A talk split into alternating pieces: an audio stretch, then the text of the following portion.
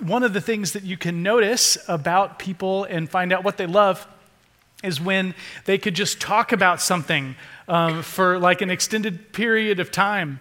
Like when they get going on a subject, you know, you almost have to be like, whoa, whoa, whoa, whoa, whoa. Like, hold on, we, get, we got some other stuff to get to because they just love it. I, I wonder if maybe Jessica is like that about, about dance. A few weeks ago, we had a cook, chef um, Lisa Esmeyer, come and share with us. I know she can get excited about food. We had someone last week talk about gardening um, and, uh, and kind of offer some of that, like just what do you love?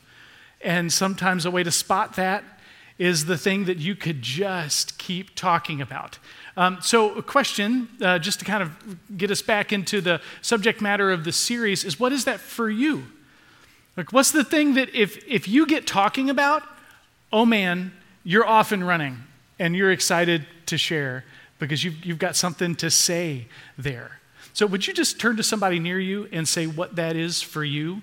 Ready, set, go.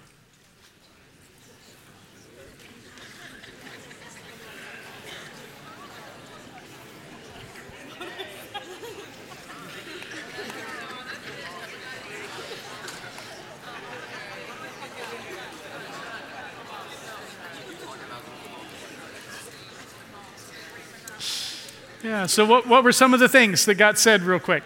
What were some of the things? Gardening. Gardening, yeah, okay. Cooking, Cooking yeah. Stories. Music. Chickens. Chicken, just in general? like chickens? Oh, it's uh, raising chickens. Do you have some? Yeah, okay, yeah. We, we, took, we have some friends that live out and they, they have some chickens, and we took our dog, who's like this 80 pound black lab, and he was out there and running around, and he spotted the chickens, and he was like, Oh, there's chickens. And then I saw his face change, you know, and I was like, We're about to lose some animals here. And I had to, I had to get him in the car before he had lunch. Um, you, you, know, it's, it's funny the, the range of things, you know, like I, I know I have a friend over here, it might be coding. Um, and like uh, yesterday, I went and hung out with some friends and we played golf. And I can tell you that is not one of mine. Um, you know, I like hanging out, but like knowing golf just doesn't excite me. Um, it, just, it just doesn't. Some people it does. That's great.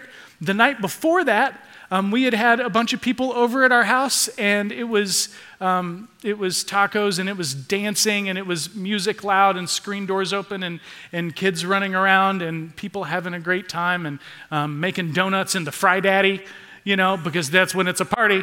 Um, and, uh, and like it was, man, that's one of those things um, that I, I just love to tell stories about people coming over and hanging out and having a good time. It's just one of my things. And when we look at Scripture, uh, especially in the what we call the Old Testament, the first two thirds of our Bible, um, there's a couple of things that you can tell that God just loves to talk about. And He gets so excited that you might, at certain points in Scripture, be like, We got it. We got it. Like, come on down. And, but if there's something that God is excited about, maybe there's something there that we're missing. And one of the first things that we notice, our, our um, first major uh, discussion that God just gets excited about is creation. And we've talked about that, how he, he forms the universe and uh, he gives us this image of a, of a garden and humanity living in nature, in this like everything in its right place. The word Eden um, even means, it means delicate and beautiful, like it's it's one of those things that you look at and you're like, whoa, whoa, whoa, everything is perfect right now. There's a river that runs through it. There's fruit and growth, and there's uh, the tree of life in the middle. And when they when they leave and everything breaks, the entrance to the east is guarded by angels, and there's this sense of like we can't seem to get back in there. Two, we have two different creation stories at the beginning um, of our Bible about about the uh, uh, about Eden um, and creation, chapter 1, Genesis chapter 2, give us the same kind of perspective, um, same story from different perspective. Um, and you just get the sense that God loves to talk about it. But then there's this other thing that actually gets more attention from God in our Old Testament. It's another creation that is being made. And we get so much excitement and energy and time and detail that often we don't know what to do with it. And we kind of miss it. It's, it's like when someone gets so pumped about NASCAR. Do you have a friend that's like that about NASCAR? You know, and you're like, I get it. It's four hours of a left turn. We know. And, but, but not to them. Not to them. There's details and there's interest and there's, there's strategy and there's, there's a whole world there that I don't know about. And, and when God starts talking about this thing that he asked the people to make, the second great act of creation, called the tabernacle, and later the temple, it's easy to, to wonder what is it that you find so interesting there? Like, there's got to be something. We have almost whole books, a whole section in Exodus and, and then Leviticus, Numbers, Deuteronomy that are given to talking about what's going to happen inside this tabernacle and later the temple. The, the tabernacle is when the, uh, when the Jewish people came out of Egypt and were in the desert. Um, they put to work making a, a temple, a place that God would reside with his people in the desert. It was made out of fabric and it was on poles so they could carry their temple with them through the desert. I call it the porta temple, right? And they would just kind of like bring it with them as they would as they would go. And the detail in there is just absolutely fascinating. And then later when they make a permanent home in the temple in, in the land in Jerusalem, and David's son Solomon builds a temple, the word of the Lord comes to him in 1 Kings and, and gives him instruction on how to, on how to build this this fixture. And the second great act of creation of the tabernacle and the temple has so much in it. I think it'd be worth asking what is the relationship between those two things? Often, people eh, who are trying to follow God bump up against similar questions. What is the relationship between the world and the temple? Between all of creation that is now quite fractured and a holy space the place where the people of God gather. What is the relationship between those two things? And when we dive into something complex and nuanced, it can be talked about in a lot of different ways. Even with uh, well meaning people diving into Scripture and coming at very different conclusions. One way that people talk about the relationship between creation and the temple, the holy space of God's people, if you will, is, is that they should be separate. That there should be a barrier between the two that they shouldn't interact, that how the people of God are going to be holy is to remove themselves from the world and be outside of it. And sure, certainly we could point to at scripture that gives us that. God often calls the people of um, uh, the Hebrew people out of the culture around them. And we're told in John over and over again to be distinct from the world, to see the world even sometimes as an enemy, the culture around us. How, how, do we, how do we interact with that? But I, I think we can all know times in Christian history when people have removed themselves from the world for the sake of being holy and things got weird fast. Things got dysfunctional fast. Like a, like a stream that doesn't have anywhere to go, it kind of turns into like this pond that's overgrown with algae and always smells like a dead fish. You know what I'm talking about? And the church can get like that. The people, so what, what is it? Maybe we could point it at different places in Scripture and talk about that really the relationship between these two things is to get the world into the temple, to call the world into the holy space, out of the world into the holy space, to be with God inside of here. Certainly, there's all kinds of places that we can point to. You know, God's vision um, for Israel is, is that the nations would come. So the nations would come. Jesus invites people in. He tells people, come and see. He, he invites people in, and the church was always inviting people in. And that, that's a beautiful thing, right? To make space for those outside that need a place in the community of God, in the temple. But that, that can be limited also because there's all of this movement where Jesus goes, right? So some people would point to that and say, We have a God who left the holy space and went into a broken world. So maybe the flow is that the temple should go to the world. Maybe that's the right answer.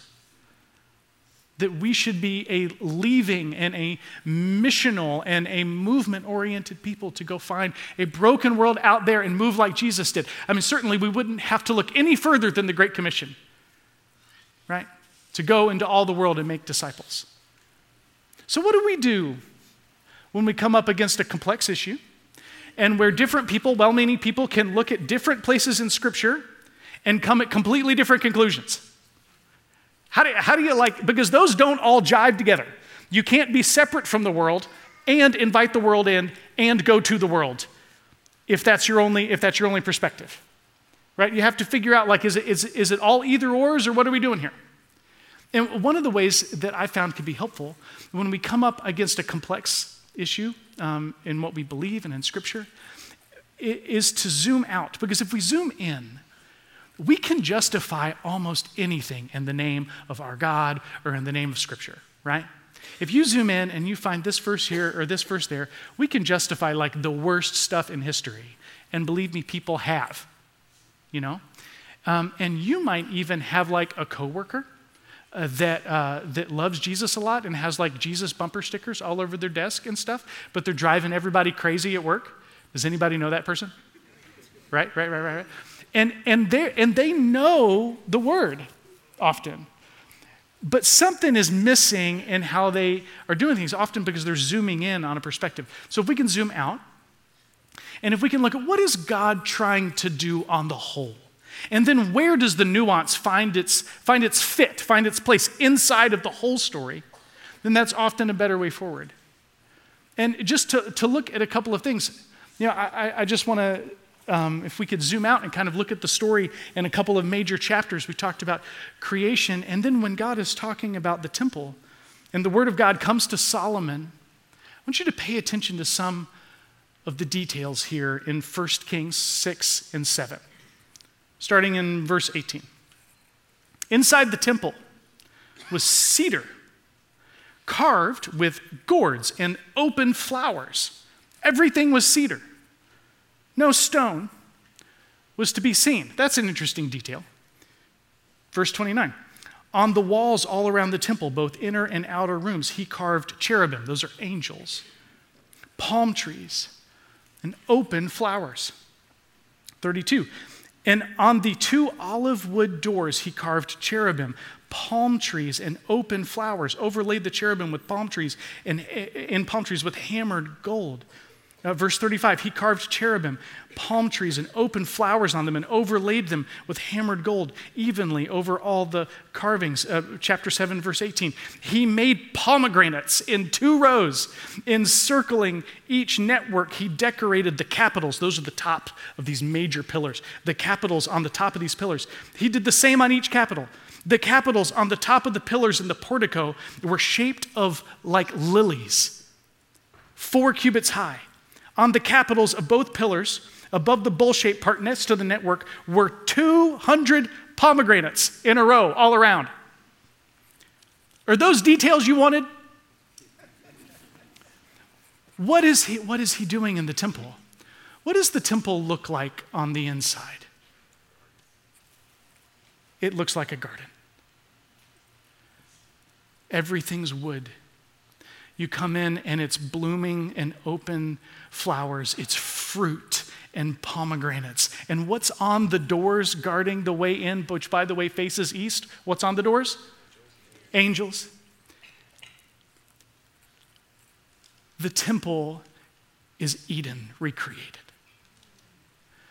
And at the center is a menorah, a candle stand, big sucker, made out of gold, with arms stretching up, seven candles on the top. It looks like a tree.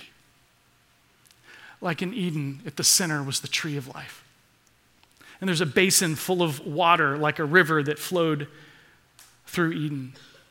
And it's in that place that God's presence comes and lives with his people. The temple is Eden recreated. These people that lived in a desert full of desolate nothing and sand, they could come inside a space and get a little piece of heaven back on earth. So, the relationship between the temple and the world, I think if we zoom out, becomes pretty interesting. Maybe if we go to the end of the story and, and we look in, in Revelation, starting in, in chapter 21, we'll, we'll work our way into chapter 22 here, but pay attention to some of the details.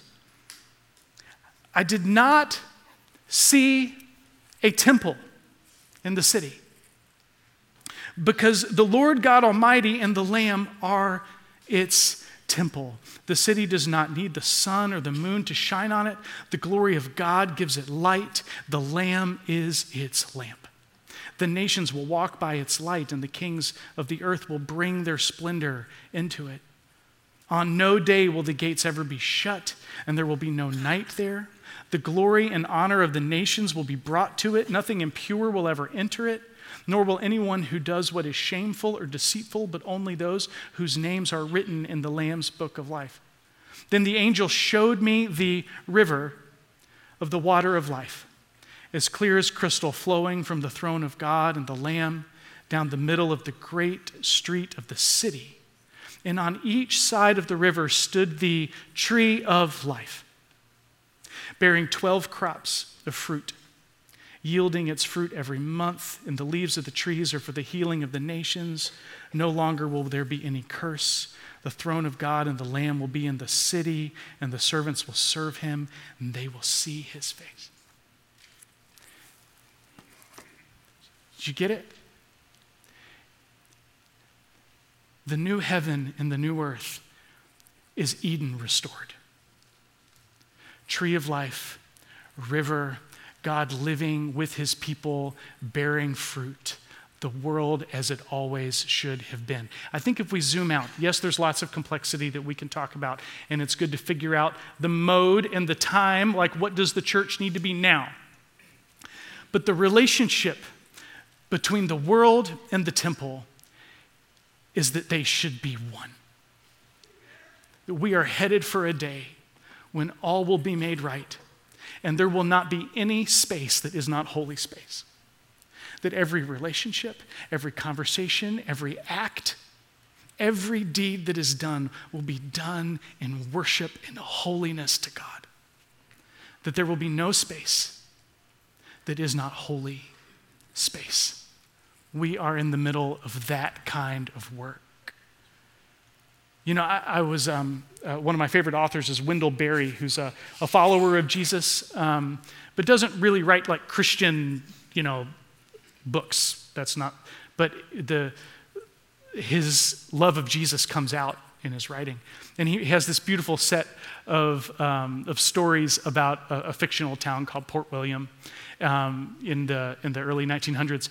And one of the main characters, you know, he, typical maybe Kentucky town, lots of church, um, but maybe some people get a little crusty when they follow Jesus. Do you know crusty people that follow Jesus? They need some of the crust knocked off, you know.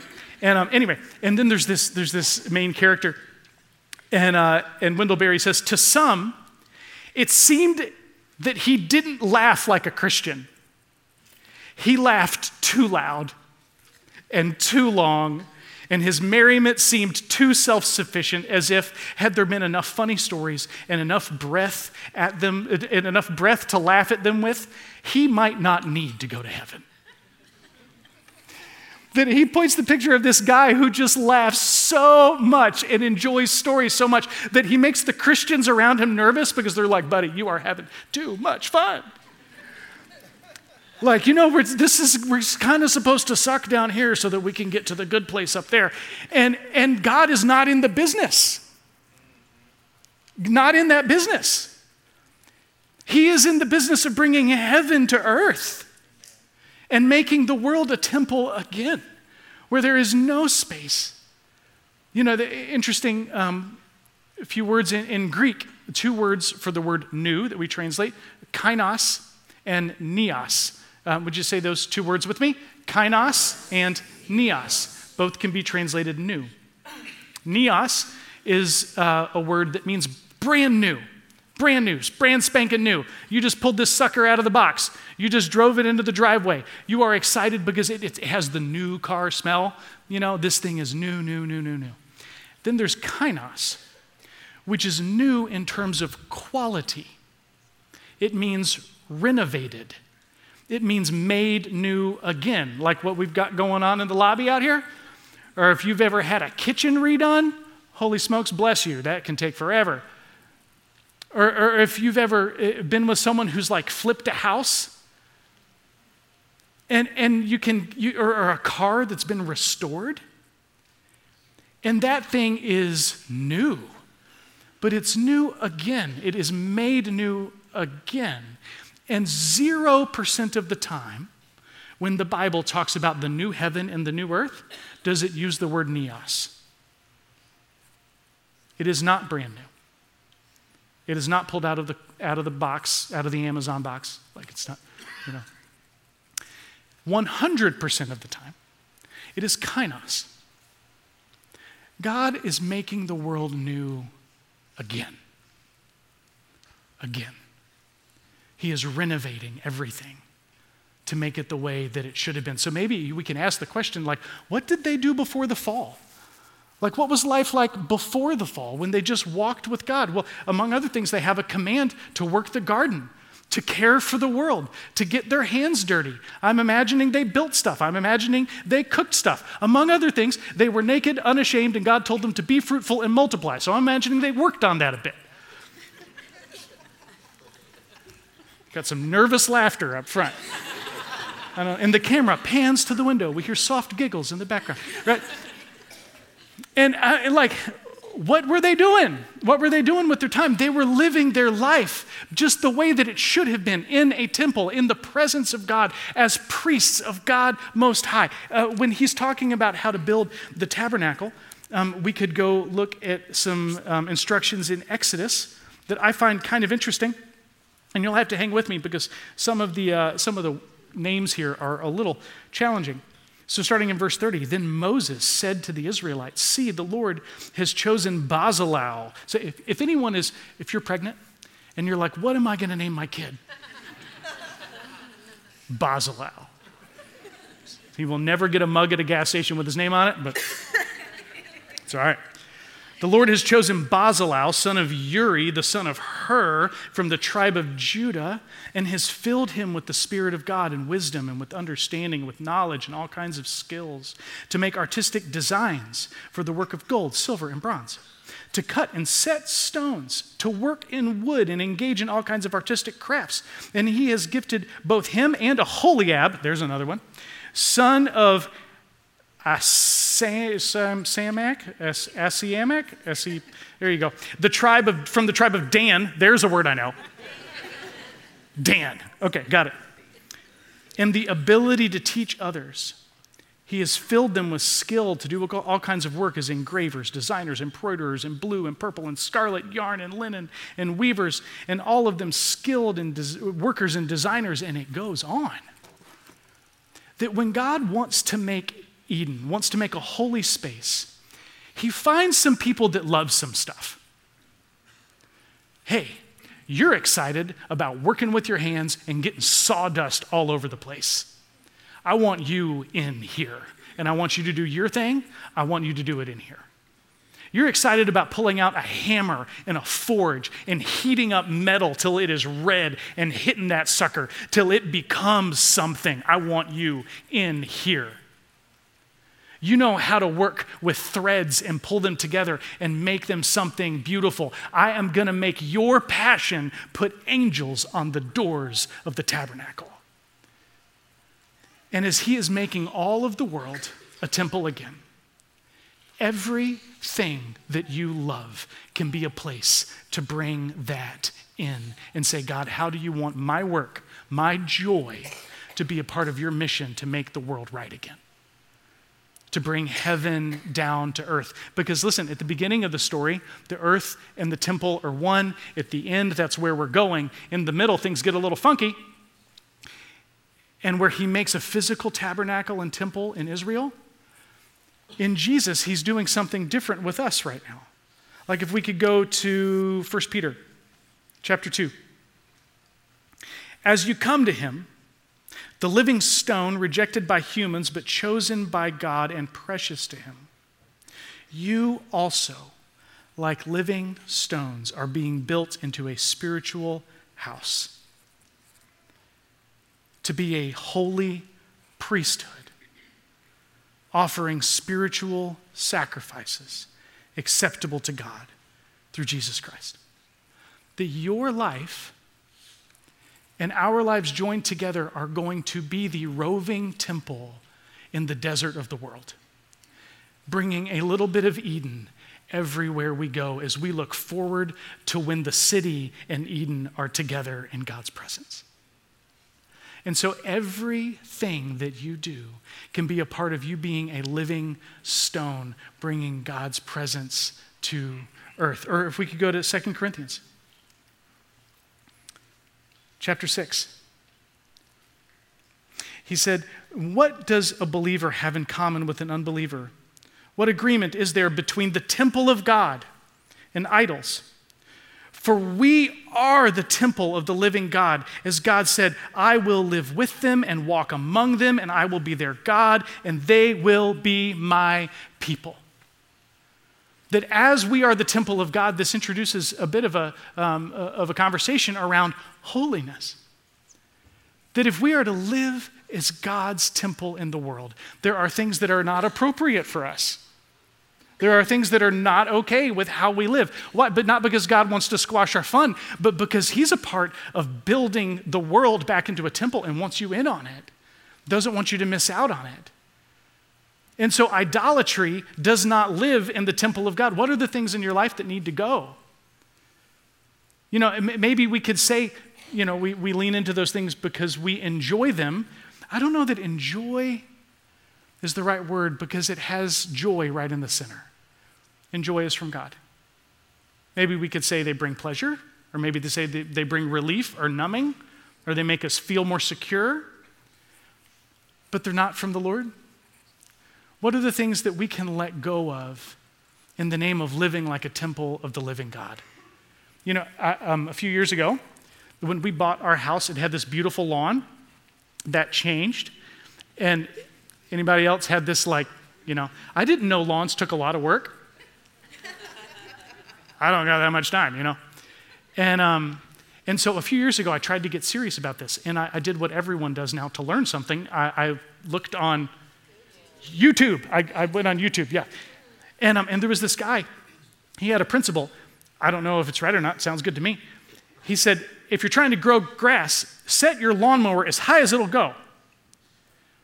Because healthy grass that's growing in thick makes it hard for weeds to get in. I wonder if when we talk about holiness, and yes, there's probably some stuff in your life that needs to go, that we can repent of, and that we can say, I'm sorry, God, but here's the thing.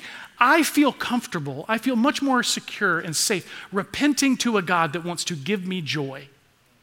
Because he's not interested in taking good things away from me, he wants to give me good things. He's trying to take away from me something that will hurt me.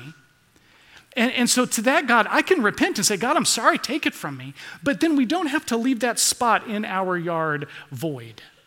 We can fill it with something that is from Him.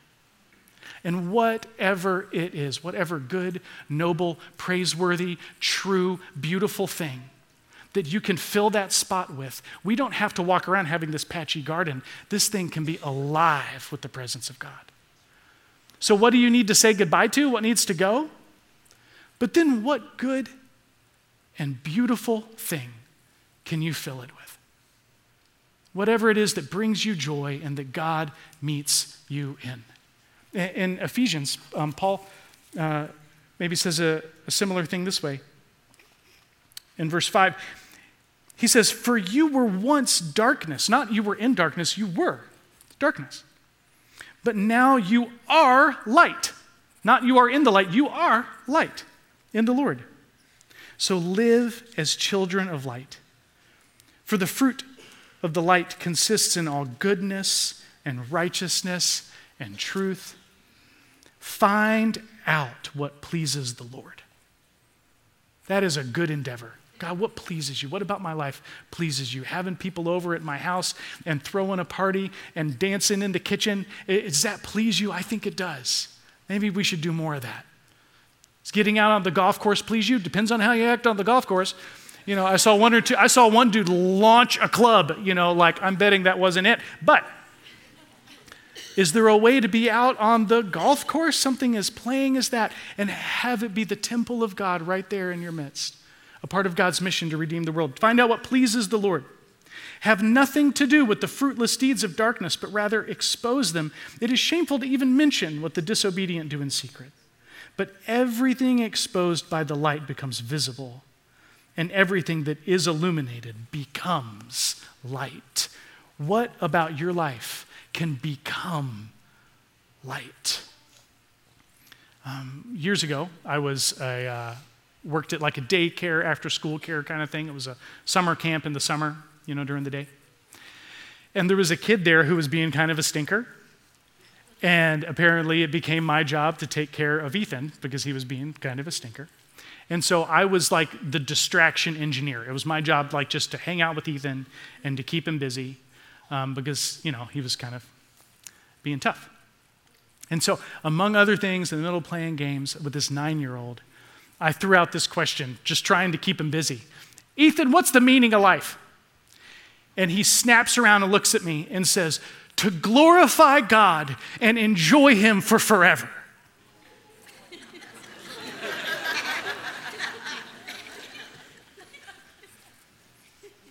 Okay? Glorify God, enjoy Him. I, that was new language to me. I didn't know that that was something people had been saying for hundreds and hundreds of years, that that was the first question in the shorter Westminster Catechism.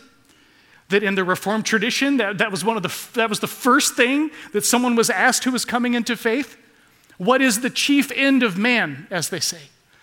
To glorify God and enjoy Him for forever. Now, often in the Christian world, we can focus a lot on the first part, and we should glorify God. Yep, yep, yep, yep, yep. And down with that, yes. Maybe we miss some of the wisdom of the second part and enjoy Him for forever. That your enjoyment can be a place where you live with the God who showed up to walk with his friends in Eden and found them hiding in shame instead.